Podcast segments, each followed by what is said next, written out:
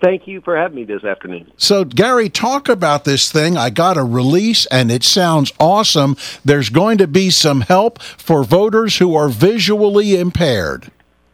Uh, that's correct. We we have since 2006. We've had we've been an all paper uh, voting county. We're the plan is to remain an all paper voting county, but since 2006 we have had a uh, what's called a ballot marking device, and that is in place to help people that may be visually impaired or have some special needs in voting in casting their ballot. So uh, we are upgrading that system. Obviously, since 2006, there's a newer version out there, and we just want to make sure that we're staying on top of things because um, every member of our public needs to be able to vote and also vote a secret ballot. So it will be able to mark a ballot for those individuals. It's got uh, touch screens. They can uh, listen uh, audio. They can get their instructions that way and use a arrow keys to help them mark their ballot, and then they can put it in the tabulator just like everybody else.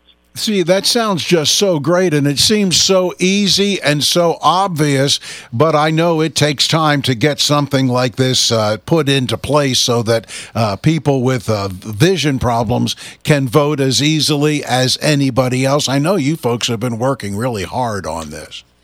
Yes, and and one of the great things, and uh, we're really lucky to have the uh, North Carolina School of the Blind here in Wake County. So uh, we already have the older version, but we're also going to be putting the newer version in there. So again, just making sure people are familiar with the device. Uh, that way, they, it makes it really easy for whenever they go vote. And again, we always got to make sure we're looking out for all of our voter population, not just those that uh, may be able to read a ballot, but we just need to make sure that everybody has an access to vote. You know, one thing that is uh, a lot of people don't know, and I found this number to be fascinating. One in four adults in our state have some kind of disability that can make voting difficult for them. Well, and you know, and that's where you know we we got to go way more than just a ballot marking device for those who are visually impaired. That's why we also have uh, we have so many things. We have magnifiers inside the precinct. Uh, we have curbside voting uh, to assist people that may not be able to get in. Uh, we have special voting booths for maybe somebody that's in a wheelchair or maybe needs to sit down. Um, just everything we could do, not not just for you know you and me that might be able to just walk in and go vote. You got to consider everybody when it comes to voting. It absolutely does. And of course, uh, you get all kinds of the latest equipment to make sure that the whole process is an easy one. And of course, most importantly, the counting process. And I know that uh, the uh, Board of Elections does a lot to make sure that everything is uh, not only easy for the voter, but easy when it comes to your office and starting to get the counting after the voting's done. Absolutely. Uh, a lot of people think we only work one or two days a year, but uh, that, that is far from the truth. It is uh, it is all hands on deck, 52 weeks a year, and because uh, we want to just make sure that when people go, they know that their vote is counted and that their vote is counting right, and each person that's eligible to vote is going to get to vote. Now, is this just something in Wake County, or some of the other counties going to take this uh, take this lead on this kind of a thing?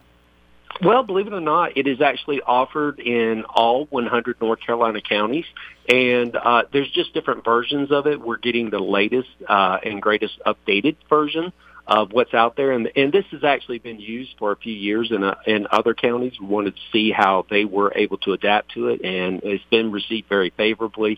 And again, I really want to point out we're not changing from paper ballot. All this does is mark the ballot so that that individual can actually put their ballot in the tabulator just like everybody else. We're talking with Gary Sims, who is Wake County Board of Elections Director, and you guys are getting ready for the calm before the storm because next year is not going to be an easy year. We're going to have a presidential election, we're going to have a gubernatorial race. It's going to be a busy time for you guys.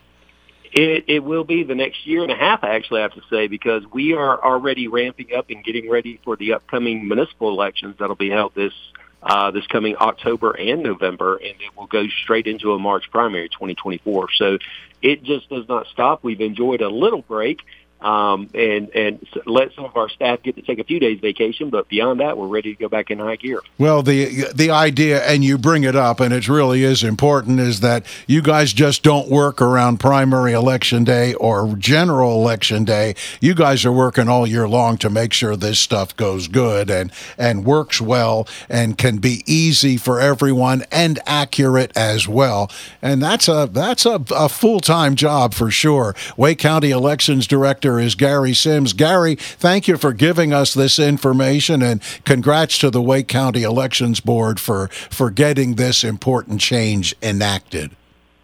Thank you very much, and thank you for getting the word out there. Make sure people know that uh, you know they're, everybody's eligible to vote. They can. So there you go. go.